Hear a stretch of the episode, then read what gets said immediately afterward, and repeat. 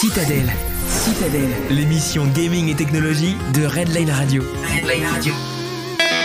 Mais qu'est-ce que ça me fait du bien de remettre ce jingle, parce que ça faisait un petit moment qu'on l'avait pas entendu sur les ondes de Redline Radio, pardon, j'en perds mes mots. Salut Munchkin, comment vas-tu bien ce soir ? Mais écoute, ça va super bien, très très bien, on a un invité d'exception et puis avec Yo-Yo, on est plutôt prêt pour cette deuxième série de l'émission, quoi. Effectivement, salut ma Yo-Yo, comment vas-tu bien ? Le studio vous manquait, hein, vous manquiez au studio, fallait que je vous le dise quand même, le studio est aussi extrêmement content de vous retrouver. Le studio nous a manqué aussi, hein, ouais, beaucoup, hein. Ouais. On est revenus, fouf, ça faisait même un petit claquement au cœur, hein, parce que ça faisait longtemps, hein, quand même, trop longtemps. Ouais. Hein. Effectivement, puis ben, quand il y a loin des yeux, loin du cœur, malheureusement, mais bref, partons directement dans le cœur du sujet, nous avons un invité ce soir, je ne sais pas dans quel sens ça va, donc je te repasse directement le crachoir, mon cher Munchkin. Merci beaucoup, ben non, du coup nous avons Nicolas, qui est donc le propriétaire et le gérant du bar Le Quartz à Lausanne. Mais bonsoir, je lui laisse nous toucher 2-3 petits mots sur toi. Comment tu vas ? Bien, et pendant cette période troublée et troublante, ça va. Écoute, en fait, ma réponse depuis quelque temps, c'est autant que faire se peut. Voilà, parce que ça va, mais ça va pas. Donc, ouais. Voilà. On fait avec, quoi. On fait avec, quoi. Pour l'instant, j'ai la santé, donc ça, c'est pas mal. Et après, il faudra voir que les choses évoluent d'une manière un peu plus pérenne, voilà. Mais autrement, donc oui, voilà, pour parler de choses cool, je suis patron d'un petit bar à Lausanne qui s'appelle Le Quartz, effectivement, depuis... il y a une année qui est perdue, donc on va dire 7 ou 8 ans, je sais pas, ouais. Maintenant. Voilà. Trop bien, mais en tout cas, bah, merci beaucoup d'être aujourd'hui avec nous. Mais merci à vous. Mais moi, ce que je propose maintenant, c'est qu'on va commencer avec notre petite actualité, nos actualités du jour, pardon. Donc un petit instant news du gaming et de la technologie.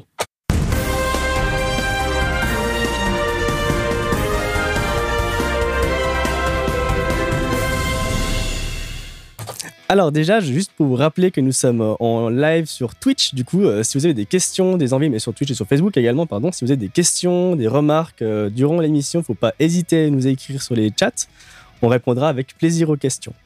Mais du coup, pour commencer, je voulais aborder un petit sujet assez rapide, mais qui me fait quand même bien sourire, c'est en fait un anniversaire, en fait les 1 an. Les 1 an d'un jeu vidéo qui s'appelle Animal Crossing New Horizons. Donc c'est le jeu du confinement, hein, donc faut quand même se rappeler que maintenant, donc, le printemps arrive, les plantes fleurissent, les abeilles bourdonnent, et puis du coup, nous avons complété une saison entière sur l'île d'Animal Crossing.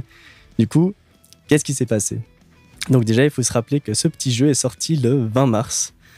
Donc le 20 mars, c'était quelques jours après notre confinement, un peu le confinement mondial qu'il y a eu. Et bah, Nintendo s'est dit, mais c'est une super bonne idée de sortir un jeu maintenant. Et il n'y a pas à dire, ça a marché. Ça a marché d'enfer parce que justement, le jeu est sorti et a vendu. Donc dernier comptage qui a été fait, c'était en décembre 2020. On a atteint donc au niveau mondial les 31,8 millions d'exemplaires vendus en une seule année. Donc ça peut-être paraître un peu abstrait comme numéro, mais c'est énorme. Il faut imaginer que Mario Kart, qui est disons le jeu vendu sur la Switch aussi beaucoup, il est à 33,41 millions en une année aussi. Du coup, c'est eux qui détiennent le record. Donc c'est assez impressionnant, quoi. Effectivement, je pense que quelqu'un du marketing a touché une petite prime, j'imagine, en tout cas. En tout cas, ça a bien marché. Mais ce qui est assez drôle, c'est de se dire que le jeu... Enfin, ça, c'est mon avis. Hein, franchement, je le pense. Mais le jeu est sorti, à mon avis, ils se sont dépêchés. Parce qu'ils se sont dit, là, maintenant, il faut qu'on le sorte, c'est le plus vite possible. Et clairement, il y a beaucoup d'options du jeu qui ont été rajoutées par la suite.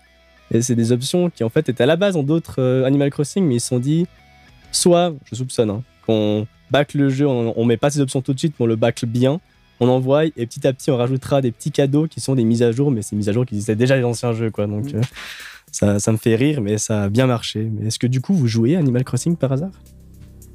Alors moi personnellement pas du tout.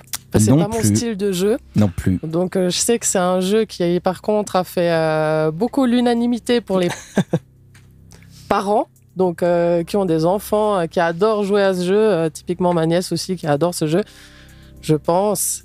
Mais les enfants sont super fans. Après, moi, je dis pas, à tester, pourquoi pas. Nicolas, toi, tu y joues ? Non, moi, j'ai une Switch que j'ai mis du temps à sortir du carton et à jouer dessus. Donc, bon, ça, j'ai un peu honte, mais voilà. Et du coup, quand le jeu est sorti, j'ai vu énormément de streamers qui y jouaient. Je me suis dit, tiens, c'est marrant. C'est marrant. Et en fait, j'ai beaucoup regardé, parce que vu qu'ils jouaient tous à ça, et c'est vrai que le jeu en lui-même a l'air tellement chill, reposant, gratifiant, enfin bref, plaisant, et qui plaise aux enfants, ça c'est normal, mais ça plaît aussi aux jeunes adultes. Hein. Je peux te dire qu'il y a beaucoup de monde au bar qui joue, qui a joué, qui a fait des fan art ou des choses très sympas, très beaux, très belles à voir. Non, c'est vrai que c'est assez impressionnant. On a d'autres chiffres d'après Game Industry. Apparemment, en Europe, il y a eu 7 millions d'exemplaires vendus et en fait, ça représente environ une Switch sur 3 qui a du coup Animal Crossing dessus en Europe. C'est vraiment... Il n'y a rien à dire, ce jeu a cartonné. Donc, du coup, moi, j'y joue plus vraiment, mais par titre d'exemple, ma copine a fait 160 heures dessus. Ah donc, ouais, quand beaucoup, même. Elle a beaucoup aimé Animal Crossing. C'est ce que j'ai fait avec Valhalla en ce moment. Du coup, pour faire la comparaison, c'est assez énorme. Hein. Donc voilà. Mais du coup, pour une prochaine news, donc on laisse Animal Crossing de côté, on va venir à quelque chose qui est un peu plus proche de chez nous, c'est une exposition qui est actuellement au Château de Prangins. Bon, je ne sais pas si vous avez entendu parler, mais il y a une exposition qui s'appelle Games, qui est maintenant mise en place au Château de Prangins, et qui du coup qui s'est mis vraiment dans la thématique du jeu vidéo. Donc il faut se rappeler que le Château de Prangins, c'est le musée national suisse, et c'est une exposition qui était déjà à Zurich, et maintenant elle a été mise en place au Château de Prangins. Et c'est vraiment chouette parce que du coup, il retrace l'histoire depuis les années 70 jusqu'à nos jours. Donc, c'est un musée, on pourra carrément aller jouer sur des bornes arcade, on pourra toucher à plein de consoles. Apparemment, on pourra jouer genre aux Sims, ou à Tekken, ou à Pac-Man, ou à Space Invaders. Ils ont vraiment mis beaucoup de choses à disposition. Donc, c'est vraiment une chouette idée. Il y aura même apparemment des projets par les étudiants de la HEAD à Genève. Donc, les étudiants ont créé différents jeux dans différents cadres durant leurs études. Et ils les présentent à cette exposition. Donc, ce n'était pas fait pour l'exposition, mais c'est des projets qu'ils ont faits. Du coup, ils les présentent pour l'occasion. Et il y aura aussi beaucoup de studios suisses pour montrer un peu qu'en Suisse, on fait aussi des jeux vidéo. Peut-être moins qu'aux États-Unis, mais on en fait quand même. On a une scène d'indépendants très, très florissante, très belle. Non, qu'on a l'occasion de voir une fois par mois au Quartz. Oui, c'est juste, il y a un groupe qui se réunit régulièrement, non ? Oui, exactement. Les développeurs de jeux vidéo romans, c'est comme ça que s'appelle leur meet-up, et un peu coordonné par Elias et David Javet, qui sont des fers de lance de ce courant, de ce développement en fait dans la région. Ils sont très, très, très, très, très dynamiques et ils lâchent pas le morceau, donc c'est très beau. Et effectivement, il y a des sacrés talents dans la région. Et faut profiter d'aller les voir à Prangins. Ouais, par contre, la question que je me posais quand tu racontais tout ça, c'est comment on va faire ? Est-ce qu'il faut désinfecter les manettes ? Est-ce que les gens pourront jouer avec leurs manettes ? On avait aussi ce problématique un peu au bar. Donc, non, j'avoue que c'est une bonne question parce que j'ai en l'occurrence eu au téléphone ce matin la responsable de la communication et du marketing là-bas. Elle m'a dit que déjà, effectivement, le musée a une limite de personnes. Donc déjà là-dessus, ils ont dit que les premiers jours, ils avaient été submergés par les nombres de personnes. C'était plein, c'était cool, hein, trop bien. Mais c'est vrai que je me demande comment ils font s'il y a des employés du musée qui sont constamment en train de désinfecter le matériel. J'imagine que c'est le cas. Donc, mais c'est juste, oui, en sûr. Plus, sur le temps, de toute manière, ils sont jusqu'au 10 octobre. Hein. Ça Exactement. Fait quand même sur un laps de temps assez long. Donc au niveau du nombre de personnes qui peuvent y accéder, je pense qu'il y a assez le temps pour visiter. Parce que généralement, ce genre d'exposition, c'est sur 2-3 semaines ou un week-end. Et puis, je trouve que c'est assez court. Non, là, ils ont bien fait de le mettre assez sur une longue période. On a partagé l'ensemble des liens sur nos plateformes, que ce soit Twitch ou bien sûr Facebook. Voilà. Et en plus, pour ajouter des petites choses encore sur cet événement, il y a eu même hier un tournoi de Hearthstone.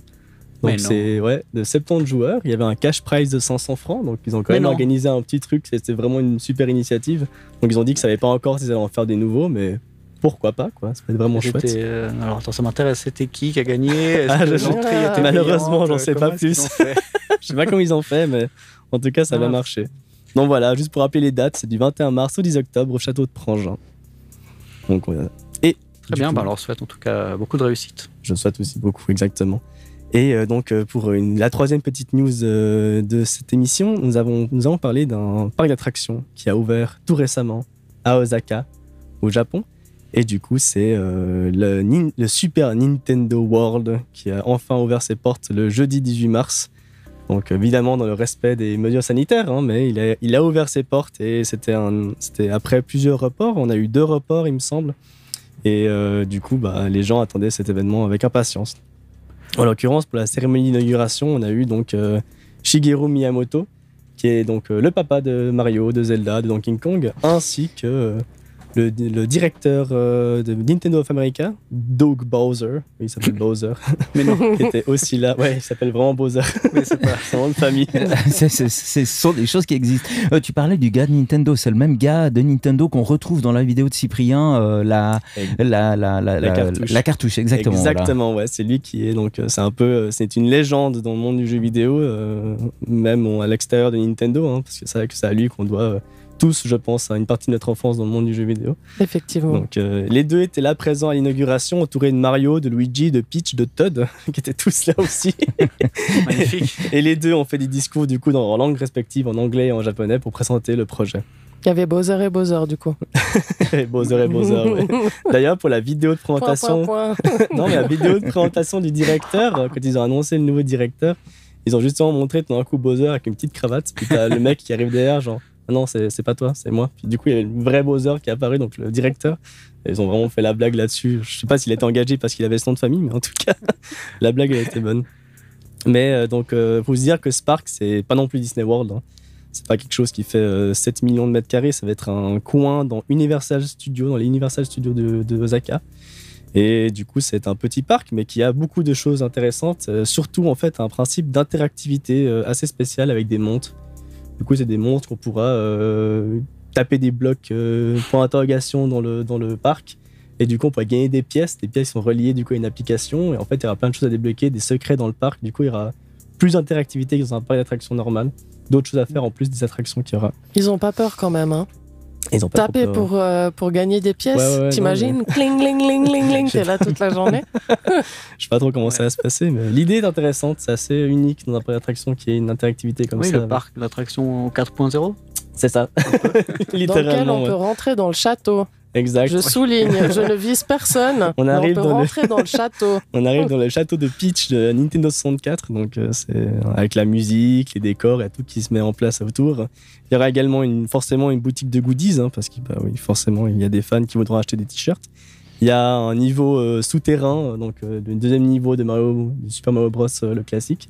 Il y a un niveau entier comme ça. Il y a le café de Todd et il y aura, à mon avis, ce que c'est le clou du spectacle, un peu le château de Bowser, dans lequel il y aura un Mario Kart, un vrai Mario Kart, mais du coup avec des casques de réalité augmentée.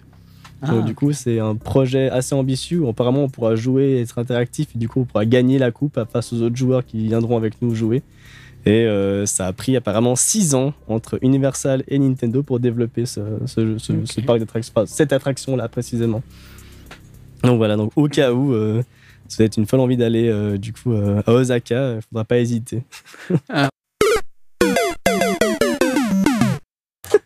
Juste parenthèse, ouais. Le Bowser, c'est quand même rigolo qu'il s'appelle Bowser, mais donc, dans l'histoire des personnages qui sont avec Mario, il y a Kirby.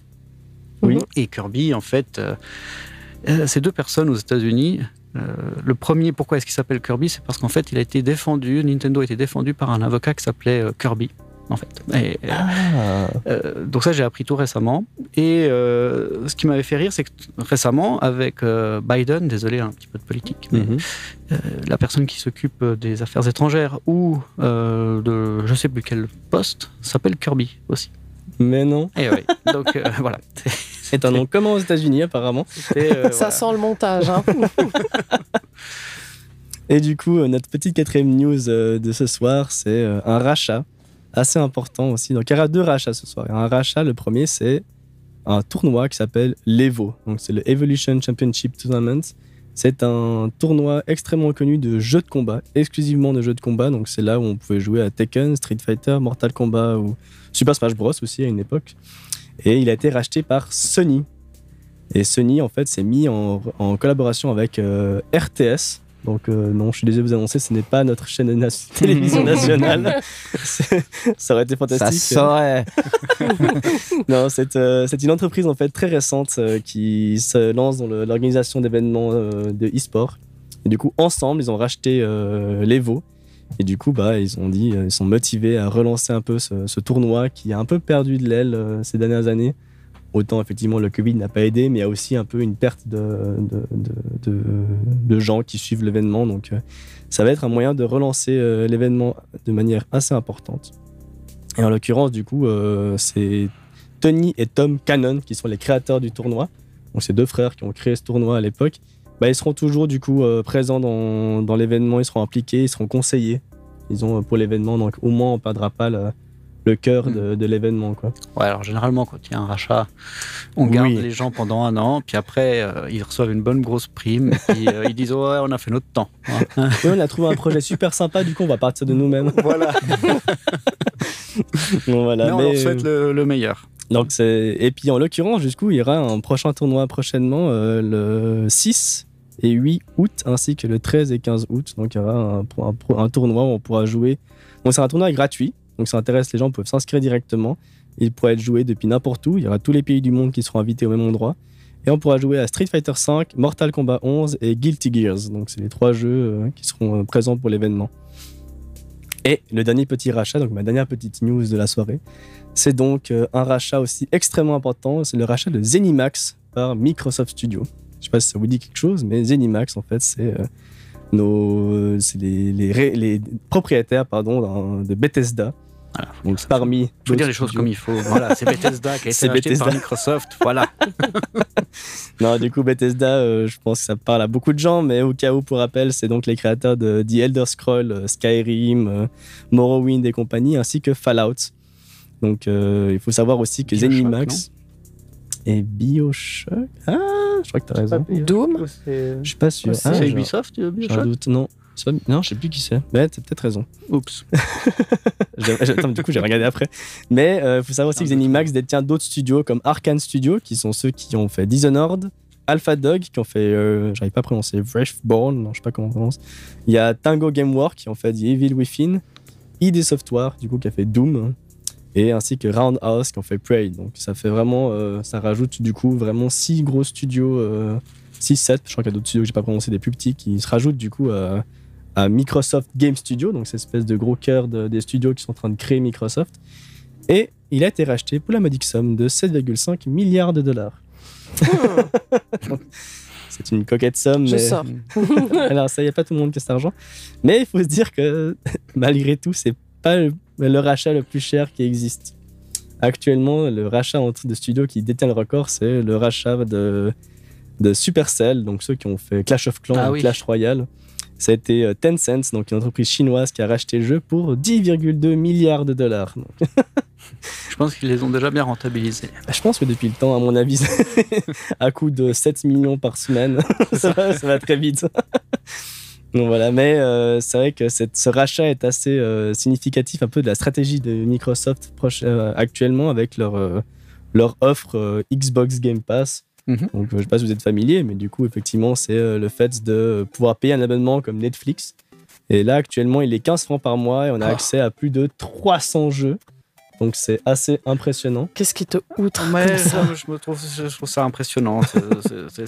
On vit une période extraordinaire de tout le monde crée sa plateforme. Et puis, en fait, si on veut regarder un film ou jouer à un jeu, eh ben, il faut payer un abonnement. Et puis, c'est un peu. C'est comme ça que ça se passe. Mais c'est pas forcément comme ça que ça me convient. Non, voilà. C'est la mode du service. Ça, c'est fait. Ouais. Donc, là, moi, comme je dis, j'ai découvert la Switch cette dernière année. Et c'est vrai que. Vu que j'ai pas de console d'habitude, j'ai plutôt PC, du coup, j'ai découvert qu'il fallait payer le pass pour pouvoir jouer sur Internet. J'étais là, mais c'est aberrant. Enfin, pour moi, vous pouvez dire OK boomer, il n'y a pas de souci, je comprendrai. Non, c'est juste que nous on baigne dedans, du coup ça nous paraît évident, moi, mais là, c'est vrai que c'est pas normal. Un abonnement Internet, déjà, je vois pas pourquoi je dois payer encore un abonnement pour aller sur cette plateforme. Je paye le jeu, j'ai payé la console. À un moment donné, il y a, voilà, moi ça me, la garantie que le service est aussi bon que si on payait pas, je ne sais pas. Enfin, voilà, c'est... Moi, un des premiers jeux qu'on devait payer, c'était Warcraft, hein, World of Warcraft, oui. Pour vraiment avoir à chaque fois les maps et tout. Puis c'est vrai que maintenant, ce qui est fou, c'est qu'on paye, mais le jeu est pas vraiment à nous. Donc avant, on allait, on achetait, on mettait, puis tu sais que t'as ton CD, t'as ta disquette ou quoi, et le jeu, il est à toi, puis tu peux vraiment faire quelque chose avec. Je pense que ça disparaît aussi, ce côté matériel. Ouais, peut-être que le jeu t'appartient. Ouais, puis tu peux pas te faire une collection, typiquement, où tu peux vraiment en fait, être devant tes jeux, et puis être là, ouais, top, et puis vraiment bien mettre ton truc en place. C'est vrai que c'est dommage.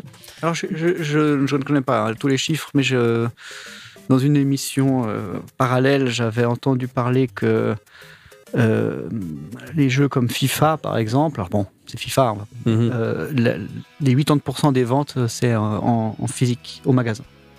Ah, ok. Donc, il existe encore. Pourtant, ouais. FIFA, qu'est-ce qu'on en a rien à faire d'avoir chaque année, c'est le même jeu. Voilà. Vrai, ouais. Mais voilà, par exemple, et puis à l'inverse aussi, les gens sont beaucoup plus prêts maintenant à dépenser 300 francs pour avoir une version collector. Oui. Donc l'objet existe toujours et l'attrait de l'objet existe toujours. Après, c'est vrai que par exemple moi sur Steam, oui. En plus avec les soldes et puis Epic Games, enfin, tout ça, effectivement, il y a beaucoup de jeux la carte crédit qui chauffe, c'est... le PayPal aussi maintenant. Mais du coup, le truc c'est ça, c'est non, je me suis perdu de ce que je voulais dire là. Oui, le Steam, voilà. Donc en fait, en gros, j'avais appris aussi récemment, enfin il y a quelques temps. Tous les jeux dématérialisés ne nous appartiennent pas. Donc en fait, en gros, si Steam fait faillite, on aurait normalement 2 semaines pour récupérer toutes nos données sur un cloud. Mais déjà, il faudrait être au courant. Et puis après, il faut que le cloud soit assez durablement là. Puis en fait, si tout le monde veut arriver en même temps pour récupérer ces données, ben, ça ferait que ça va être saturé. Impossible. Donc en fait, en gros, c'est vrai que c'est une industrie qui est assez... comme tout ce qui se passe maintenant, c'est un peu salaud, quoi. Alors, rester poli. Là, pour le coup, moi, je suis abonné du coup au Xbox Game Pass. Et il y a un exemple typiquement, c'est qu'ils ont du coup leur catalogue de jeux. Et il y a quand même des jeux qui disparaissent au bout d'un moment. C'est des jeux qu'en l'occurrence, ils font des contrats avec des studios qui sont pas les leurs pour pouvoir avoir les jeux. Genre typiquement Final Fantasy, il était disponible un certain temps sur le Game Pass. Maintenant, il est plus là. Donc si tu jouais, bah après il est plus là, bah t'as tant pis quoi. Ah ouais, ils t'ont agrippé là, voilà, ils t'ont dit il y a du Final Fantasy, t'es là ok je prends l'abonnement et puis 2 mois après t'es là. Ils l'ont enlevé, ouais du coup c'est ça. Mais t'as pas la haine, dépend quel jeu t'as fait, puis t'es en avancée énorme super, et puis... Tu voulais le finir à 100%. Après, ils t'avertissent. Hein. Ils disent juste d'ici temps, on va t'enlever. C'est pas genre. Moi, je suis à l'ancienne. Moi, c'est disque dur externe. J'ai tout ce qu'il faut sur mon petit disque dur. Et je sais que s'il y a une bêtise, j'allais dire un autre mot, mais au moins, j'ai un disque dur. Mis à part quand on éteint le bouton puis qu'il y a tout qui s'éteint, disque dur. J'ai eu un problème une fois, donc j'ai failli faire une crise cardiaque. Hein. Mais bon, au moins avoir les choses en physique, hein, en pur et dur, et puis l'avoir chez soi. Ça manque, quoi. Mais voilà, du coup, c'était pour revenir au fait que Microsoft, maintenant, est monté à 23 studios différents sous sa banderole. Ah, quand même, ouais. Donc 23 bons studios, il y a vraiment des bonnes choses qui sont maintenant dedans. Et ça veut dire qu'il y aura beaucoup de jeux, du coup, qui vont rester durables.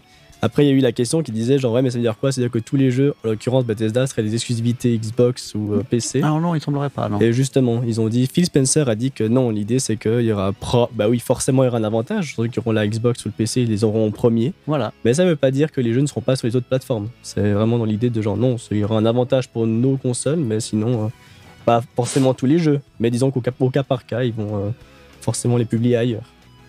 Il y avait le même débat avec les plateformes Netflix, Amazon, Prime, tout ça, HBO, machin, où en fait le débat est différent, mais ça serait la mort à cause du Covid, mais aussi en général du cinéma, en fait des salles de cinéma et puis avec les multiplexes, comment les choses ont évolué ces dernières années et comment est-ce que ça pourrait évoluer. Ça veut dire qu'en fait, en gros, aujourd'hui, est-ce que si tu produis un film sur HBO, tu pourrais être que sur HBO, si c'est une production qui est faite avec différents producteurs, donc qui aurait par exemple HBO, mais aussi la Warner, ça peut pas être que sur une plateforme. Ouais. Et produire des films, c'est quand même, il y a beaucoup de films qui se font par plusieurs compagnies. Donc, enfin, en gros, ça rejoint un peu cette même problématique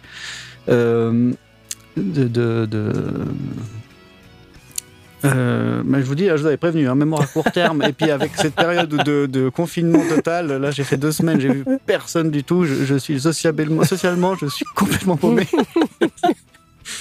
Donc voilà, ouais. Bref, en gros, c'était très intéressant ce que je disais. On va passer à autre chose. Pas de souci. Bah écoute, moi j'ai fini mes news, donc moi je vais donner la parole à ma chère collègue Yo-Yo. Donc c'est parti pour le jingle. Ouais. Il y a un jingle prévu ? Ce n'est pas, c'est pas un jingle éventuellement. On m'a oublié. Ok, alors attends, je te trouve un petit quelque chose. Excuse-moi. Alors voilà, allez, voilà. Truc pour introduire. Il est là.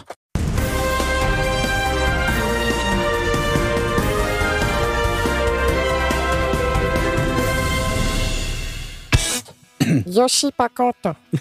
Ouais. Bref, donc voilà. Donc merci beaucoup pour les news. Beaucoup de choses très intéressantes. Donc je trouve que c'est toujours bien de pouvoir parler des différentes choses qui se font aussi au niveau local. Comme Prangins, je dis que c'est local, c'est quand même un petit bout de chez nous. Mais bon, c'est quand même suisse. Hein. Oui, ça reste suisse. Bon, voilà. C'est vaudois, c'est vrai. Voilà, parce qu'il a dit avant Zurich, et puis du coup que ça vienne du côté du Larc Lémanique, c'est quand même sympathique. Ouais. Donc merci beaucoup au côté suisse-allemand Röstigraben d'avoir pensé à nous aussi. Donc c'est super. Donc pour mon côté chronique, donc je fais une petite chronique sur les bornes d'arcade parce que j'adore tout ce qui est rétro gaming. D'ailleurs, Munchkin a une collection mais vraiment génialissime. Je vais pas vous dire où il habite parce que sinon il y en a qui vont vouloir aller chercher 2-3 pièces qu'il a chez lui là. Et puis du coup je voulais juste pour le tout petit bad Alex, je vais lui demander à lui parce que est-ce que tu sais ce que c'est? Je crois, d'après ce que je vois, c'est une manette. Enfin, c'est un joystick qui a un petit peu d'âge, qui a l'air d'avoir mon âge d'ailleurs. Ah. Ouais, quoique, t'as jamais joué avec en étant plus jeune. Non, pas celui-là en tout cas, un autre de joystick, mais pas celui-là. Pour ceux qui en détiennent une, vous pouvez mettre un commentaire, hein, parce que c'est quand même assez rare d'en trouver maintenant. Et puis, encore une autre chose que j'aimerais un peu mettre en avant pour tous les connaisseurs et puis pour tous ceux qui regardent, c'est quand même assez rare d'avoir ce genre de pièces. Alors, donc ça vient du musée de Munchkin. Hein. Effectivement, c'est une console assez impressionnante, faite de bois et de plastique, parce qu'il y a quelques boutons et un câble d'alimentation aussi, d'après ce qu'on voit. Effectivement, il faut aussi penser à toutes les personnes qui nous écoutent à la radio, et puis de montrer comme ça une console, ce n'est pas extrêmement radiophonique. Donc, pour tous ceux qui nous écoutent, j'ai une Atari dans les mains, donc une originale hein, quand même, qui est un peu poussiéreuse, donc pardon hein, pour ceux qui regardent. Oui, voilà. Donc ça vient du musée de Munchkin, comme je l'appelle, vintage, donc c'est vraiment voilà. une authentique qui est très difficile à trouver, hein. Il y a même le numéro de série en dessous, donc je trouve ça assez génial, donc c'est des choses qui se perdent. Ce que je disais aussi à Munchkin hors antenne, c'est que le plastique, le fait de l'avoir en main, donc je vais te la passer hein, quand même, c'est, le plastique il est beaucoup plus robuste de ce qu'on peut avoir au jour d'aujourd'hui, donc c'est pas du tout pour dénigrer tout ce qu'on peut avoir, hein, mais c'est vrai qu'on sent en fait au niveau de la matière, donc c'est aussi pour, tous ceux qui ont eu des Nokia et qui l'ont sûrement plus chargé depuis 15 ans. Il a encore de la batterie maintenant. Donc franchement, c'est juste incroyable et increvable. Et puis ça fait du bien de voir au fait qu'il y en a qui les gardent. Et puis pour tous ceux qui en ont une, je vous rassure, gardez-la parce que c'est vraiment super précieux. Il faut garder ça... chez soi. Une Atari 2600. Ah ouais, elle est magnifique. Hein. Ah, elle est magnifique. Bon, non, pour tous ceux qui ne connaissent pas... Vous avez loupé votre enfance, c'est pas possible. C'est léger, on a l'impression que c'est plus, ça serait plus lourd quoi. Enfin, avec le bois, le côté, tout ça, meuble. Ouais, ça fait un peu meuble, mais ça fait aussi un peu côté vinyle, hein, je trouve. Oui. Les anciens trucs de vinyle, ça fait très machin. 70, voilà, 70, ça colle super bien aux meubles et décorations de l'époque, quoi. Cette espèce de modernisme des années 70, bah, ça va coller totalement dans le décor, quoi. Bah justement, tout ce qui est console de jeux vidéo qu'on a pu avoir à la maison, c'est pas si vieux que ça. Mais on a commencé par les bornes d'arcade. Donc les bornes d'arcade, pour ceux qui connaissent, c'est naturellement des gros meubles qu'on peut appeler comme ça, qui étaient dans les foires avant. Bon, attends, dans les restaurants. Ah, les bornes d'arcade. Oui, hein. Bah, il y en a. Attends, il y en a quand même. Oui, mais tu sais qu'à part ça, il y a des jeunes. Bon, ça fait un peu vieille mère hein, de dire ça. Mais il y a quand même des jeunes. Bon, jeunes, je dis maintenant, je suis pas si âgée que ça quand même, hein. Pas trop de rides, mais qui ont 15-16 ans, puis qui se demandent ce que c'est, même déjà la VHS et tout, le truc du crayon. aussi avec la cassette, ils savent pas ce que c'est. Donc la borne d'arcade, elle trouve ses origines quand ? Elle trouve ses origines dans les années 30. Donc ça fait quand même un bout. Donc nous aussi, ben, on les a pas connus naturellement. Il fait une tête un peu bizarre. Ben oui, dans les années 30, parce que c'est les machines de pinball en premier temps. C'est les flippers. C'est les bornes d'arcade. Voilà, c'est une borne d'arcade. On l'appelle comme ça. Très mécanique. Hein. Oui, c'était d'abord entièrement mécanique, pas du tout électronique. Ouais, ça a du sens, évidemment. Et puis par la suite, on les trouvait naturellement uniquement dans les commerces, restaurants, grandes surfaces, parcs d'attractions. Donc c'était vraiment pas accessible du tout à la maison parce que c'était naturellement trop cher et trop lourd. Dans les années 60, les jeux électromécaniques, ils deviennent très populaires. Donc, on peut retrouver des ancêtres des jeux de tir à la première personne, donc le FPS, naturellement, dotés de pistolets optiques, jeux de course, simulateurs de combat aérien. Donc, ils commencent vraiment à faire un peu de tout parce que les gens sont complètement fans. Ah, le Terminator. Ouais, avec le pistolet mitrailleur. Et là, t'appuies sur le bouton rouge pour les grenades. C'était Time Crisis, là, Time Crisis. Ça, putain, celui-là, je l'ai clairement séché aussi. Oui.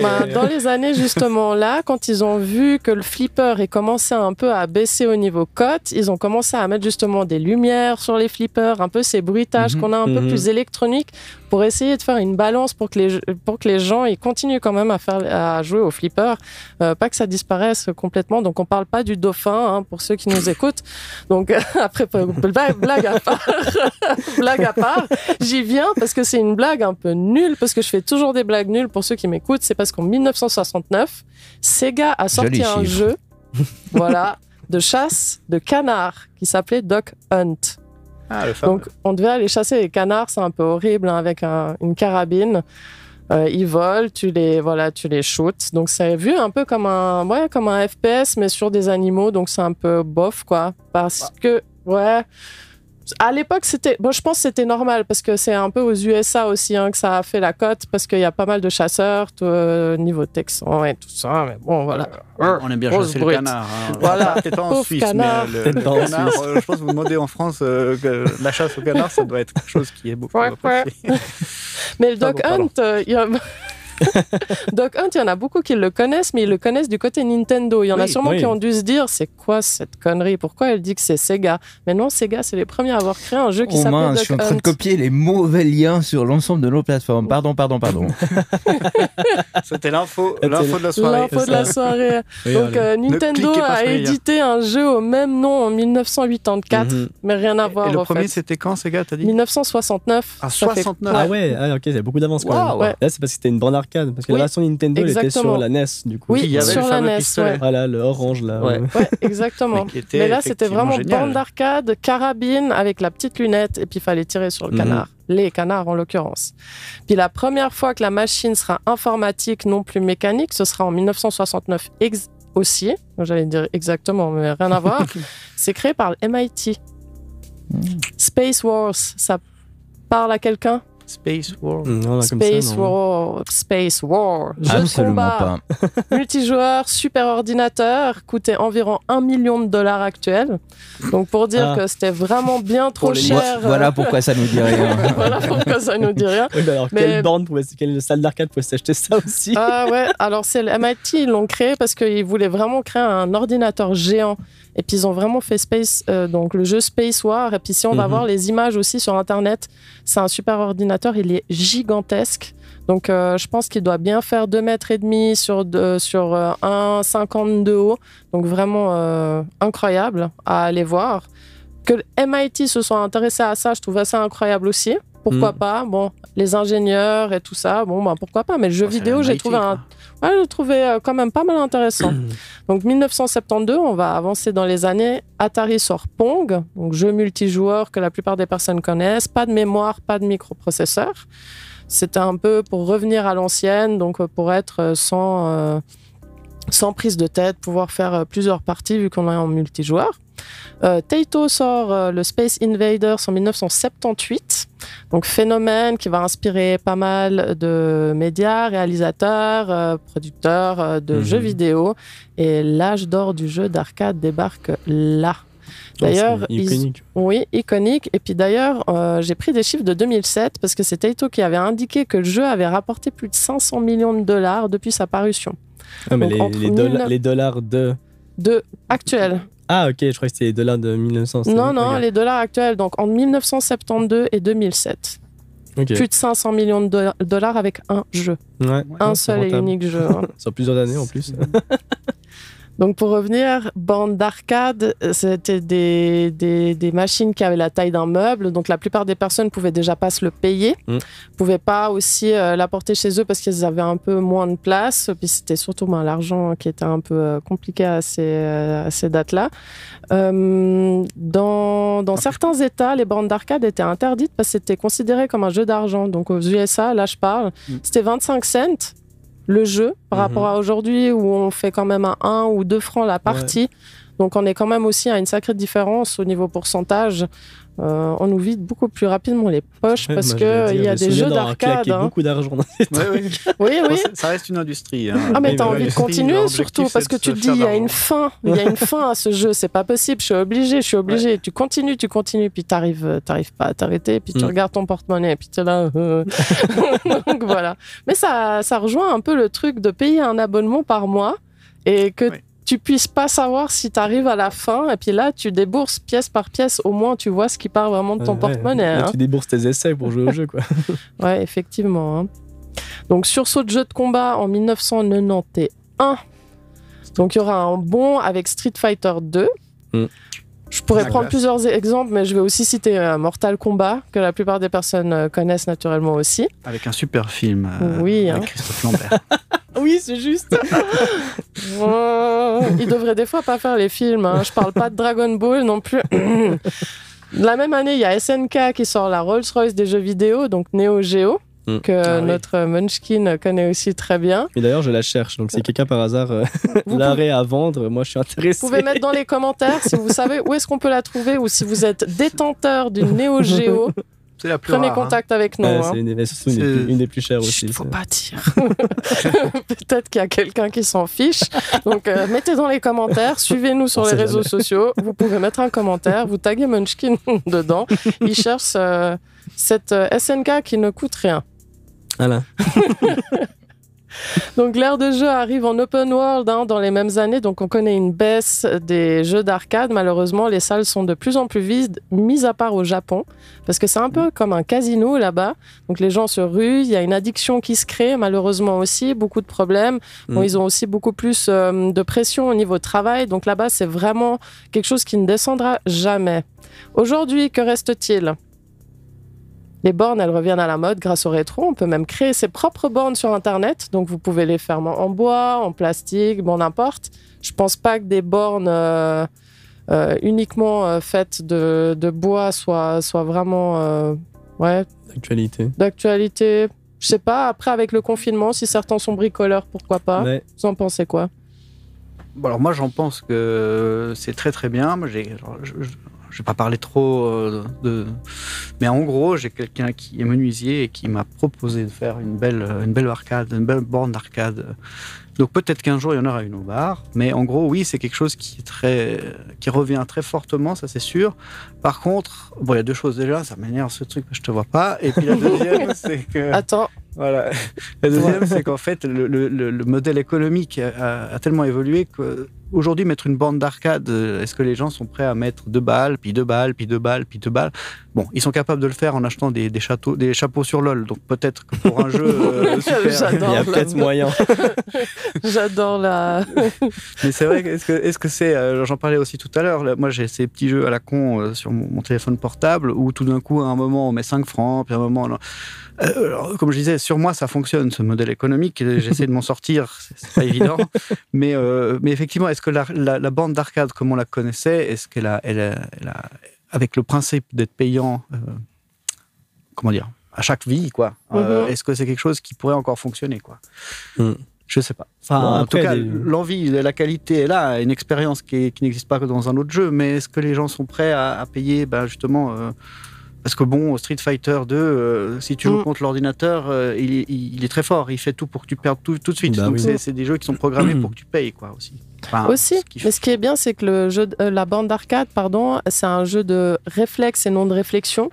Donc ça peut être aussi intéressant pour tout ce qui est justement réflexe, parce que j'ai l'impression qu'on devient de plus en plus aussi un peu mou avec tout ce qui est confinement et tout, de peut-être un peu mettre en avant les réflexes et puis peut-être de se mettre un petit challenge au niveau des réflexes. Mais moi, ce que j'espère en tout cas pour la suite, c'est que tout ce qui est bornes d'arcade reviennent et puis des salles puissent même réouvrir. On va en parler d'ailleurs tout à l'heure pour Nicolas et puis son concept de bar justement. Et puis qu'on puisse avoir de nouveau au fait un lien qui est plus fort que de rester tout seul devant son écran à la maison. Voici pour moi, puis on va passer à notre invité plus tard. Et juste un dernier petit point, j'ose rajouter un petit truc. Bien sûr. C'était au niveau des bornes arcade en fait. Récemment j'avais vu que Neo Geo justement avait en fait lancé une nouvelle borne arcade à la vente qui coûtait 500 francs justement, et elle propose 50 jeux du coup classiques de Neo Geo. Donc il y a du Metal Slug, il y a du Street Fighter, il y a du Fatal Fury. Il y avait quoi encore j'avais vu Samurai Showdown, et il y a Football Frenzy aussi qui est assez connu. Bref, il y a pas mal de trucs, donc c'est pour montrer qu'aussi ça revient vraiment à la mode. C'est sorti l'année passée, donc c'est possible de l'acheter. On peut dire aussi qu'à l'époque, les gens faisaient des jeux de qualité et qui duraient dans le temps. Comme les Nokia. Tu viens de citer Metal Slug. Enfin, je veux dire, j'ai tout de suite les images. Ce jeu, c'est extraordinaire. Ah oui, et la qualité d'image était impressionnante. Ouais. Aujourd'hui, les indépendants font des jeux en pixel art dans le même style, en fait. Enfin, pour dire que la qualité de Metal Slug, elle était là. Il y a des mauvais vieux jeux aussi. C'est ça, bien sûr. Forcément, mais c'est vrai que là, pour le coup, c'était assez impressionnant ce qu'ils faisaient déjà à l'époque. Citadel, l'émission gaming et technologie de Redline Radio. Et voilà, si tu nous chopes en vol, effectivement, ce soir, le grand retour de l'émission gaming des geeks de Redline Radio. Merci beaucoup. Du coup, pour ceux qui nous rejoignent maintenant, nous avons donc un invité avec nous qui s'appelle Nicolas, qui est donc le propriétaire du Quartz à Lausanne, et il vient un peu nous présenter son concept. Donc Nicolas, est-ce que tu peux nous présenter un peu ton bar, s'il te plaît? Est-ce que je peux poser une question juste en introduction? Est-ce que tu étais tellement fâché que tu ne trouvais pas de nom pour ton bar et tu as tapé sur ton clavier, puis il y a Quartz qui est arrivé et tu t'es dit « Ok, c'est comme ça que j'aimerais appeler mon bar ». Alors, pour te faire plaisir, oui. Mais non, il y a plusieurs petites histoires et anecdotes là derrière. Je me suis pas tapé la tête ni le poignet sur le clavier, mais je dois dire que c'était une blague non visuelle à la radio. C'est private joke. Là. Mais ceci étant dit, donc, j'avais plusieurs idées de noms. Enfin, on est parti directement sur les noms, avec plaisir. Mais en gros, alors par exemple, dans les noms que j'avais à l'époque, il y avait Nostromo ou Nexus, des trucs. Nostromo, c'est un vaisseau dans Alien, magnifique. Enfin bref, et c'était pas évident, parce qu'il faut être honnête, trouver un nom, c'est pas le truc qui est. D'où le coup de poing sur la table. Ouais, au bout d'un moment, on est un bordel. Et puis bref, donc en fait, c'est vraiment juste un soir où je me disais, mais il faut que je trouve quelque chose qui soit plutôt rassembleur, pas dire local, mais quand même quelque chose qui ait une cohésion qui puisse se créer derrière le nom. Et c'est là que Quartz m'est apparu. Voilà. Genre, j'ai pas tapé la tête sur un clavier et puis c'est pas marqué sur mon front. mais c'est vrai que c'était pas obvious. C'était pas le nom qui m'est venu tout de suite du tout. Alors vraiment quoi. Pourquoi Quartz et pas Azerty? Tu sors. On parle de la Suisse, effectivement. Il y a quelque chose qu'on fait extrêmement bien en Suisse, c'est les choses qu'on a au poignet, donc synchronisation des montres. Bienvenue sur Redline Radio. La radio qui prend soin de vos oreilles. Bienvenue à tous et à toutes, vous êtes dans Citadel, 21h, synchronisation des montres. T'écoutes Redline Radio. Alors, voilà. Donc, j'ai pas eu de réponse à ma question. Oui, pourquoi pas Azerty? Donc, en fait, en gros, avant d'ouvrir, je me suis quand même renseigné quelle était cette différence d'appellation. Donc, pour les Dash, comme on les appelle, donc Deutschland, Autriche et Suisse, le clavier Quartz, c'est un peu pour les germanophones, en gros. Et nous, en fait, on est des on est des germanophones, qu'on le veuille ou non, donc, quand on, enfin, on en Romandie, on est sous le dictat des alémaniques, non, mais on est dans une... on vit terrain glissant. on vit quand même dans un monde, enfin dans un pays plutôt germanophone, et du coup, notre clavier est lié à cette région linguistique, et contrairement à nos amis belges, qui eux, en Wallonie, ont un clavier AZERTY. Mm-hmm. Voilà. Et oui, on va attendre, parce qu'une personne AZERTY en vaut deux... joli. Pas mal. Mais voilà. Et puis, si jamais, pour terminer ma petite définition des claviers qui existent dans le monde, l'Europe de l'Est, il y a des QWERTY et des QWERTZ, ça dépend de la Hongrie, etc., des pays. Et ça dépend des... Qu'est-ce qu'ils ont besoin comme truc, quoi. Comme lettre avec des hauts barrés, hauts pas, enfin voilà, donc, des umlauts et tout ça. Mais donc, du coup, donc, cet établissement qui porte ce nom QWERTZ, il a quoi de spécial du coup?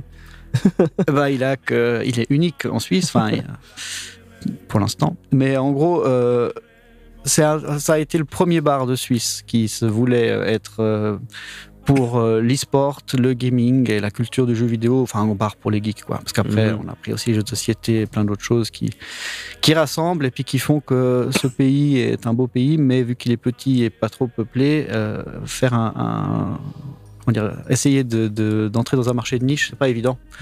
Donc il faut quand même voir un peu plus large que juste, par exemple, l'e-sport ou le jeu vidéo, il y a aussi des concerts, etc. Mais en gros, bah voilà, je voulais amener quelque chose que j'aimais beaucoup. Enfin, j'ai toujours essayé de concilier déjà ce que j'aime et mes compétences. Donc j'ai fait l'école hôtelière de Lausanne et puis j'ai pu faire beaucoup d'événementiels, j'ai travaillé dans différents établissements. Et à un moment donné, il y a eu l'occasion qui s'est proposée, c'est-à-dire que j'avais des fonds et j'avais pas de travail. C'était une période un peu compliquée. Et c'était le début de StarCraft 2. Donc StarCraft 2, qui est un jeu de stratégie en temps réel, en temps direct. Et le diminutif de ce genre de jeu, c'est les RTS, c'est les Real Time Strategy. Et ce jeu est magnifique d'ailleurs, enfin bref. Et puis du coup, il y avait toute cette scène de l'e-sport qui se développait, entre autres à travers Confétude, et qui m'ont fait découvrir tout un... En fait, je me suis dit, c'est incroyable. Pendant 12 ans, entre StarCraft 1 et... Oui, parce que Blizzard... Vous allez bien prendre du temps. C'est connu. En 12 ans, il y avait toute une scène incroyable qui existait, surtout en Corée du Sud, mais j'étais pas du tout au courant. Et quand j'ai découvert ça, je me suis dit, mais c'est incroyable, il faut faire ça, quoi. C'est trop cool. Il faut en parler. Ouais. Et en le voyant à Paris, en allant voir justement ils avaient fait l'Iron Squid, qui était un énorme tournoi de StarCraft. Et les phases finales étaient donc au Palais des Congrès, on était 3500 personnes, c'était en 2000. J'ai ouvert en 2013, c'était en 2013 ou en 2012, j'ai un doute maintenant. Enfin, bref, c'était à l'époque, quoi. Et il y avait ce petit bar à Paris qui s'appelait le Meltdown. Je suis allé voir. Alors, comme tous les gens qui n'étaient pas parisiens, on avait tous la bonne idée d'aller le vendredi soir, le jour d'avant, et il y avait une queue énorme dans toute la rue, on ne pouvait pas rentrer. Alors bon, j'avais un ticket en trop, j'ai pu rentrer, j'ai pu parler avec Pont, j'ai pu parler... Enfin, c'était magnifique, mais quand j'ai vu ce bar, l'ambiance qu'il y avait, et... faut dire qu'il y avait beaucoup de gens de mon âge, il y avait beaucoup de trentenaires, donc il y avait quelque chose qui m'avait paru, il manquait quelque chose pour des gens comme moi, et tous ces gens-là, ils étaient comme moi, donc en fait je me suis dit, il y a quelque chose à faire, et puis je me suis dit, bah, je vais essayer d'importer ce concept ici, et j'avais essayé d'abord de les contacter, les Meltdown, mais on n'a pas trouvé un accord, du coup j'ai fait un truc de mon côté, quoi. Bah ouais. Et voilà, donc en fait, en gros, j'ai toujours voulu me mettre à mon compte et ouvrir un bar. Et puis du coup, en fait, là, ça s'est proposé quelque chose qui était, on peut amener quelque chose qui n'existe pas.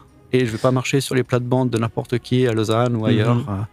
Je suis un amoureux de Londres. Londres qui est une ville totalement musicale. Tu fous un coup de pied dans un taillis, il y a 12 pianos, jazz bars, ce que tu veux. Je suis allé à Londres la première fois de ma vie, je me dis, mais quand je rentre à Lausanne, je fais ça.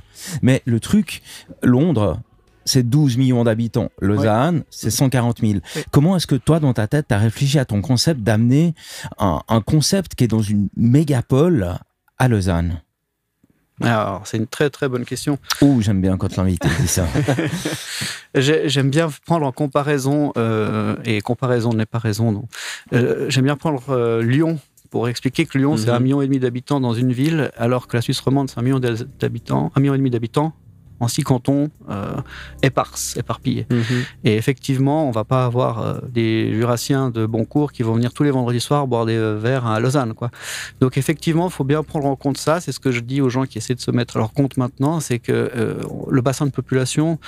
Il faut faire attention. C'est pas parce que l'idée est bonne que ça va marcher. Et puis c'est pas parce que t'es dans une ville centrée que ça peut marcher. Il faut penser à toutes les personnes qui n'habitent pas Lausanne ou qui n'habitent même pas le canton de Vaud. C'est pas inné de sortir à Lausanne. Donc effectivement, qu'est-ce qui m'avait fait prendre en considération Lausanne plus que les autres villes, par exemple? Bon, déjà c'est parce que j'y vis depuis 20 ans et aussi parce que c'est devenu, à travers ces 10-15 dernières années, un peu le carrefour de la nuit. En Suisse romande, on a les plus grosses concentrations de bars. Voilà, bars et boîtes de nuit. Effectivement, on a de quoi faire rougir certaines grandes villes internationales avec l'offre qu'on propose. Et du coup, en fait, essayer de toucher tout ce monde-là et réussir à les faire venir, à les drainer jusqu'à Lausanne, c'était plus facile de prendre Lausanne qu'une autre ville, parce qu'entre autres, c'est aussi une capitale estudiantine, avec les écoles internationales, mais les PFL et l'UNIL qui représentent un bassin de population qui est énorme. C'est pour ça que la ville de Lausanne est aussi bouillonnante au niveau culturel. Il y a une offre, alors je m'excuse de le dire comme ça, il y a trop d'offres à Lausanne par rapport à la ville, quoi. Oui. Mais c'est merveilleux, et c'est entre autres grâce à tout ce qui est lié à ces écoles. Donc effectivement, vu que le gaming, ça touche alors moi je pensais toucher des gens de mon âge. Alors, j'ai touché beaucoup des gens au tout début, des 14 ans, 15 ans. Enfin, ça n'a pas été facile au début de faire comprendre que c'était un bar et puis que c'était pas un salon de jeu, des petits trucs comme ça. Mais Lausanne a été pour moi le choix principal parce que facile d'accès dans toute la Suisse romande, c'est Lausanne, et tous les trains mènent à Lausanne, si j'ose dire. C'est ça, ouais. Et puis du coup... le capital de Saint-Pierre-de-Ville qui fait que j'ai trouvé un endroit aussi super cool, quoi, l'ancien standard. Donc, parce que ton bar, il est très bien situé. Pour ceux qui ne connaissent pas, il est à rue de la Grotte 3003 Lausanne, donc il est pas loin du Petit Chêne. Donc vraiment, je vous invite à aller faire un tour, parce que ton concept, il est vraiment superbe.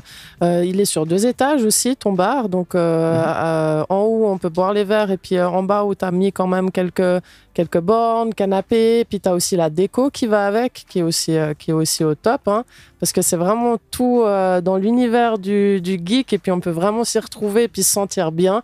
Il y a aussi des gens, quand on va là-bas, qui sont vraiment pépères, donc on voit aussi que c'est une communauté qui est complètement à part, comparé à d'autres endroits où on sent que c'est quand même le côté un peu plus VIP, very important, oui, prout-prout.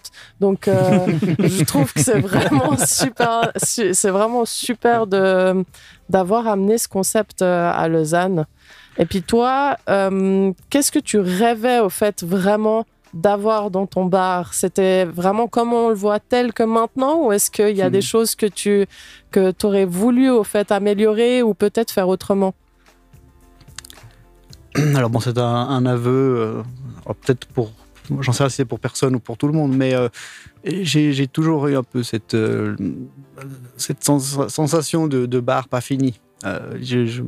Il n'est pas fini. Voilà, il y a toujours des trucs qui peuvent être améliorés. Et faute de budget, je n'ai pas fait non plus tout ce que je voulais faire dans la cave. À la base, il y avait une sorte de projet un peu prétentieux, mais de faire que la cave, c'était une sorte de vaisseau spatial qui se retrouvait en fait sous terre, et puis comment on l'appelle, ce faisceau bleu qui est au milieu de la cave, qui aurait dû être en fait une sorte de faisceau d'énergie qui reliait tous les écrans et tous les trucs qui étaient électriques. Il y avait quelque chose un peu science-fiction comme ça. Et puis les délais, l'argent, tout ça, c'était un peu compliqué. Donc du coup, ça s'est un peu fini, un peu entre deux. Voilà, c'est pas vraiment un vaisseau spatial, mais il y a quand même un truc bleu qui est au milieu, quoi. Il y a un beau stalactique au milieu. Voilà. Mais donc, oui, s'il y avait des choses à dire, à finir, il y aurait dans la déco du bas, je pense qu'il y aurait 2-3 petites finitions qui nécessite quand même un budget à part, quoi. Mm-hmm. Et puis, autrement, il y avait Non, sinon, moi, ma petite question, en fait, c'est que j'ai vu effectivement que la communauté, elle a quand même été devenue importante. Il y a vraiment une communauté qui s'est créée autour de ce bar et qui, en cette période de Covid, qui était assez compliquée pour tous les bars et restaurants de la ville, ta communauté t'a apparemment aidé. Alors, magnifique. Alors, il y a bien une chose qui est incroyable avec la communauté du Quartz, mais la communauté des gamers et des gameuses en général, hein, qui ont toutes et tous la main sur le cœur. C'est tous des personnes... Non, alors, en majorité, c'est des personnes bienveillantes qui ont beaucoup d'amour à donner et qui sont vraiment des personnes... Enfin, franchement, on a eu une bagarre l'été passé à cause de la terrasse. Sinon, et que c'était même pas des clients à nous. Hein. Enfin, voilà. Ce que je veux dire, c'est que j'ai jamais appelé la police, on n'a jamais eu de problème. Les gens sont super adorables et cette année, si j'ai pas fermé, c'est grâce à eux. C'est parce que les aides aujourd'hui, alors on va vite en parler pour même pas. J'ai toujours pas reçu un centime de l'État, à part le mois de novembre où j'ai eu mon loyer qui a été dédommagé. Mais aujourd'hui, je suis toujours dans l'attente d'avoir des pépettes, hein, pour pouvoir payer des loyers où, comme ça, vite fait, on m'a mis en demeure. J'ai reçu le courrier vendredi. Donc ouais, vous voyez, j'ai pas payé 2 mois, alors que j'ai payé tout le temps jusqu'à fin janvier, et aujourd'hui, on me met en demeure. Alors bon, on va discuter, vous inquiétez pas, on va trouver des solutions, c'est des courriers automatiques, d'une certaine manière. Mais en gros, c'est vrai que c'est pas très agréable. Mais par contre, sans les personnes du bar qui m'ont en fait énormément de soutien financier, mais aussi moraux et... des messages, plein de choses. Mais je dois dire, financièrement, cette année, j'ai eu énormément de gens qui m'ont montré que ma place était là. Enfin, en gros, que ce que je faisais, c'était pas pour rien. Et que c'est vrai que là, j'arrivais aux 7 ans du bar, les 40 ans. C'était une année de transition, de réflexion, un peu de qu'est-ce que ma vie, qu'est-ce que je vais faire, est-ce que je... Voilà. L'étape des 7 ans, on en parle souvent, en tout cas, dans tout ce qui est les couples et tout ça, effectivement. Je peux te poser un peu une question qui fâche. Allez. Moi, je suis lausannois presque depuis toujours. Comment, après 7 ans, j'ai jamais entendu parler de ton bar? Parce que je dois admettre, je suis pas geek, c'est pas forcément, mais t'es avant d'être un truc spécialement e-sport, t'es quand même un bar sur un lieu qui est quand même assez passant. Moi, je suis juste étonné en fait, avant il y a quelques jours, de ne jamais avoir entendu parler de toi. Écoute, c'est quelque chose qui est toujours frustrant et agréable, parce qu'en fait, on sait qu'on a toujours une marge de progression qui existe. On la connaît aussi. Mais c'est vrai que c'est... Alors, déjà... Dans le bouche à oreille, les gens, on va dire, du milieu ont passé le mot. Après, moi, je fais pas beaucoup de pubs. J'ai eu la chance, au tout début, d'avoir des personnes d'une radio publique qui venaient aussi au bar. Donc, du coup, j'ai eu... tu peux les citer, il n'y a aucun problème. 3, bien entendu, on les salue, d'ailleurs. L'équipe de Point Bar, bien entendu. Donc, des gens adorables. Et donc, j'ai pu avoir 2-3 petites... lucarnes qui font que j'ai pu être connu un peu en dehors des sentiers battus. Mais c'est vrai que... Et c'est là-dessus que c'est compliqué. C'est que c'est un bar avant tout, mais pour beaucoup de gens, c'est un lieu pour les geeks, et du coup, on va pas chez les geeks. On est à côté du Saxo, qui est un bar gay, et au tout début du bar, j'étais dehors, et il y avait des gens qui s'arrêtaient, puis qui disaient, alors, je préfère aller chez les gays que chez les geeks.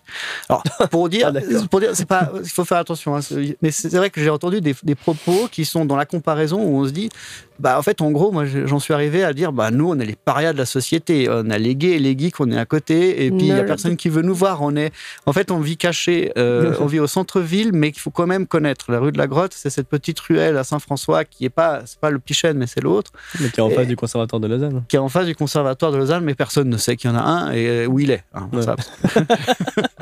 part ceux qui font de la musique.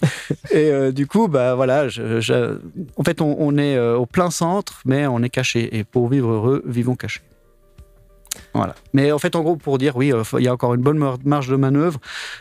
Et j'ai surtout ciblé les publicités sur les événements qui sont liés aux geeks et aux gamers, gameuses. Donc, du coup, effectivement, peut-être que d'une certaine manière, ça correspond. Ce qui explique effectivement ma méconnaissance. Donc, c'est une très, très bonne raison. Oui. Mais on a des bonnes bières. On a avec ce cher modération, bien entendu. Oui, bien sûr. J'aimerais dire à toutes les personnes qui cherchent un endroit tranquille, qui cherchent un endroit où vous pouvez discuter avec votre voisin sans qui vous regarde bizarre. Même pour tous ceux qui sont juste curieux de voir comment est-ce que c'est à la réouverture, parce que je crois dur comme fer que ça va réouvrir puis qu'on pourra venir chez toi. Vous venez à la rue de la Grotte 3, 1003 Lausanne, et vous pourrez sûrement aussi voir l'équipe de Redline Radio. Sinon, vous allez aussi sur quertz.gg, donc QWERTZ pour ceux qui n'ont jamais vu de clavier.gg. Donc, ce que j'aimerais aussi dire, c'est que je trouve que c'est une situation très compliquée pour tous les indépendants, que tous ceux qui voudraient faire des dons, qui voudraient même aller voir sur place comment est-ce qu'il est l'endroit, je vous invite vraiment à le faire. Je vous dis pas venez absolument puis voilà faut y aller machin puis mettre une petite sacoche comme dans Witcher devant la porte. Mais je vous invite vraiment à voir autour de vous, puis aussi à voir qu'il y a énormément d'indépendants et puis que les indépendants sont souvent oubliés malheureusement comme dans ces périodes de crise actuelle, et puis que c'est pas assez remis en question.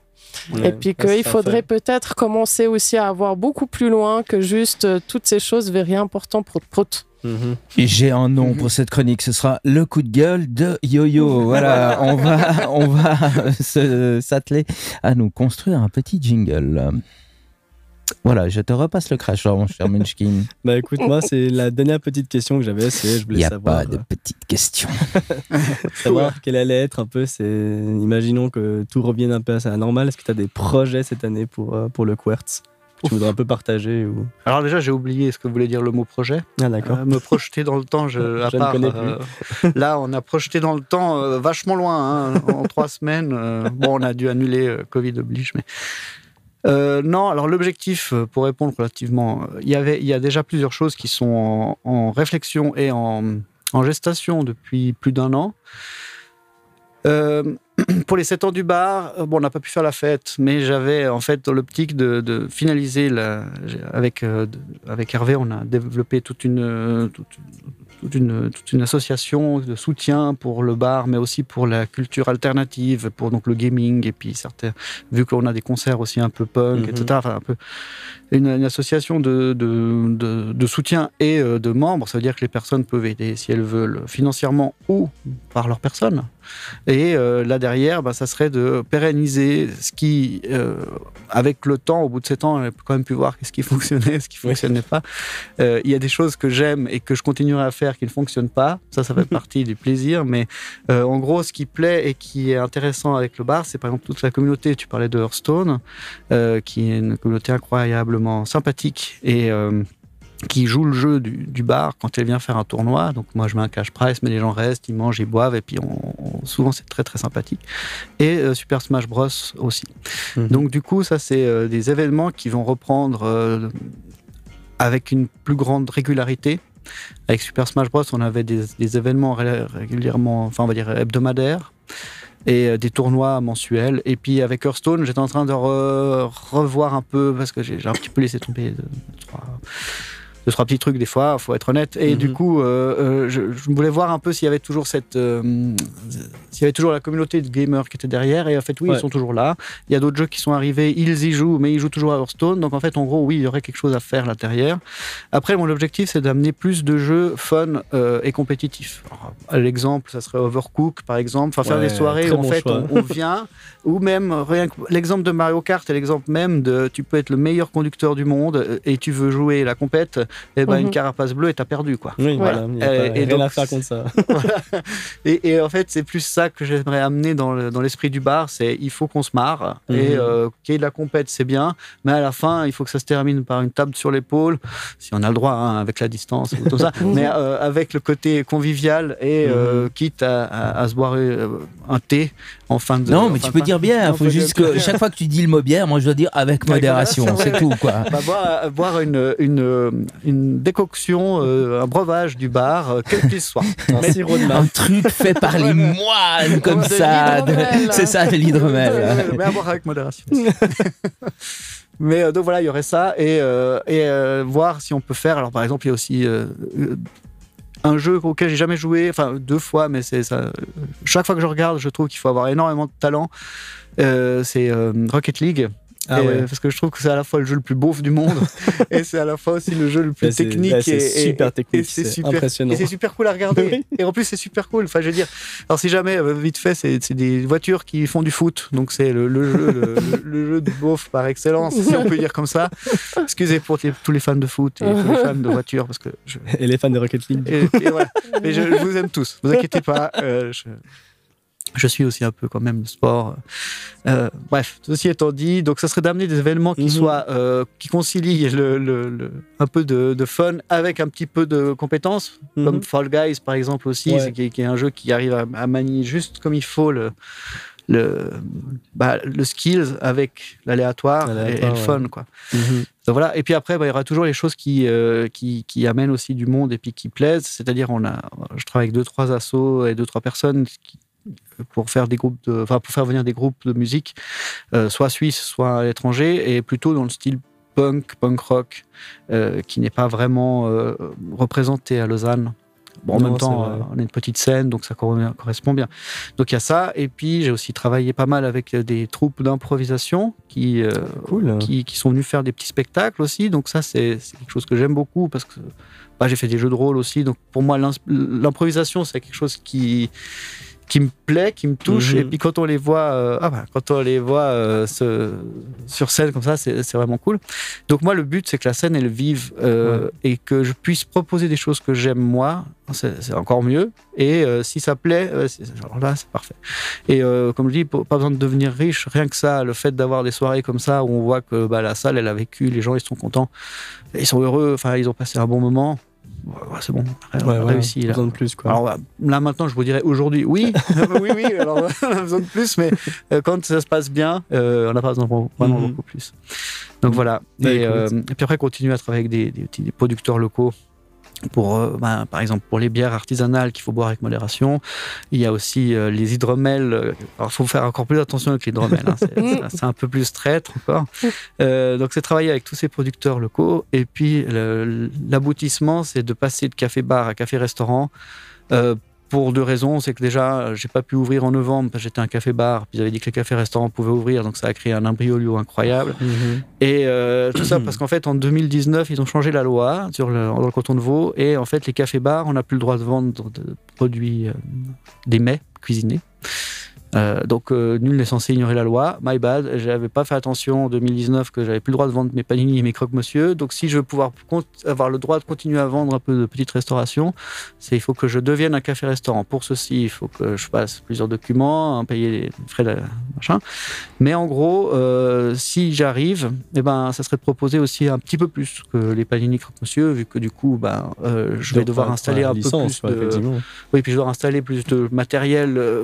Des tables en inox, des endroits plus propres, qui sont abordés comme une cuisine, c'est-à-dire hygiénique. Ouais. Là, actuellement, je fais les choses soit chez moi, soit avant l'ouverture. J'ai mon plan de travail, mais d'une certaine manière, là, j'aurais tout ce qu'il faudrait pour pouvoir proposer plus que juste les paniers croque-monsieur, et bien. Voilà. Ouais. Donc, ça, c'est un des objectifs aussi. Et puis le dernier truc, c'est que l'année passée, je parle beaucoup, désolé, mais t'inquiète, l'année passée, ton moment. on a pu avoir l'opportunité d'avoir des terrasses. Ouais. Et ça, je tiens à préciser que je remercie infiniment la ville de Lausanne pour plusieurs choses, et entre autres cela. J'aurais bien aimé être locataire de chez eux parce qu'eux, ils ont offert des loyers. Moi, je ne suis pas locataire de la ville de Lausanne, mais plutôt d'une banque. Bon, évidemment, c'est un peu plus compliqué pour avoir des aides d'une banque. Mais ceci étant dit, on a pu avoir cette terrasse, et là, j'ai fait la démarche pour pouvoir pérenniser le truc. Donc là aussi, il faut géomètre, architecte, le dossier, 7 copies de dossier. Donc, si tout va bien, il y aura toujours la terrasse aussi, et ça, c'est quelque chose qui... après, il y aura des mises à l'enquête, les voisins peuvent faire opposition, et tout ça.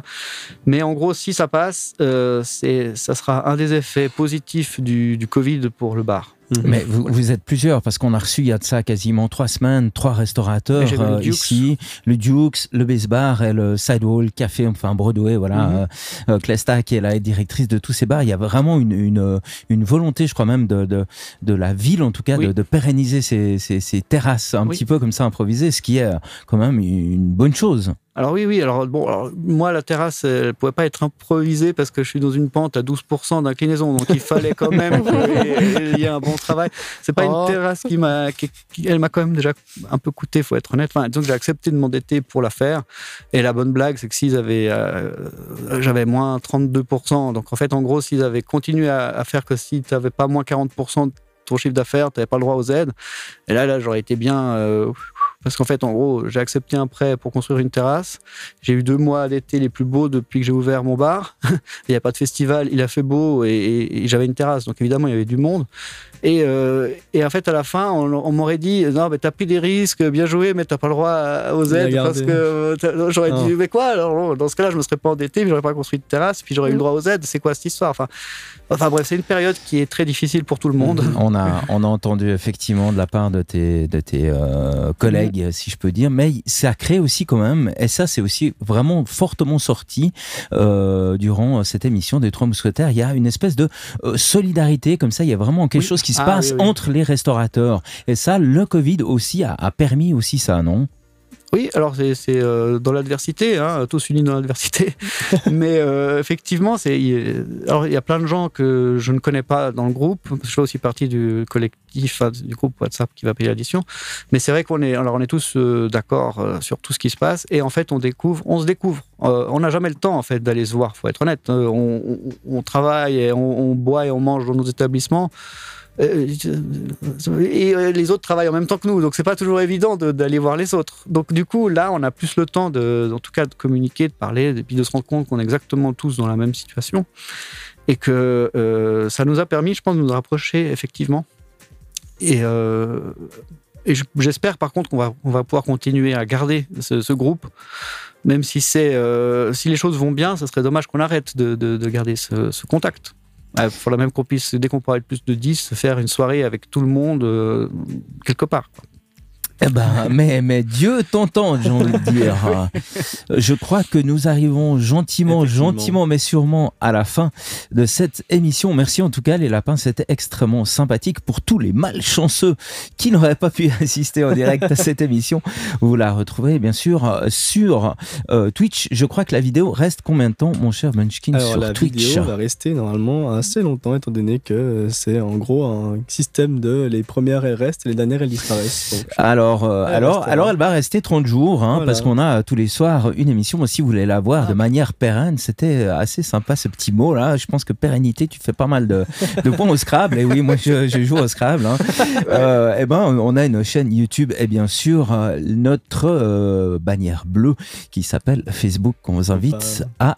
Comment ? Parce qu'on n'oserait pas oublier aussi les podcasts. Oui, bien entendu, les podcasts que vous retrouverez quand j'aurai le temps de les poster naturellement. C'est vrai qu'on a chacun beaucoup de travail. Merci, monsieur Nicolas. C'était sympathique de te recevoir. Je te donne encore 30 secondes juste pour vite redonner l'adresse, email et tout ça. Si on veut prendre contact avec toi, ton site internet et tout. Bon, alors tout d'abord, merci à vous pour l'invitation. C'était très agréable, très sympathique. C'est un plaisir. Et félicitations pour votre studio, il est très beau. Ensuite, mon bar, c'est à la rue de la Grotte numéro 3 à Lausanne. Quand il ouvrira, ça sera du mardi au samedi, peut-être plus, on verra, dès 17h. Le site internet, c'est qwertz.gg. Il y a qwertz sur Facebook, sur Instagram, sur Twitter... et sur Twitch, est-ce que j'ai le droit ? Oui, alors je vais streamer un petit peu de mon côté avec une TV_Quertz. J'ai déjà fait 2-3 streams et puis il y a eu la quarantaine, donc je n'ai pas restreamé, mais je vais essayer durant ce mois de streamer un peu plus pour le fun, sans prétention aucune. Très bien. J'adore jouer mal devant les gens. Merci beaucoup. Merci à vous.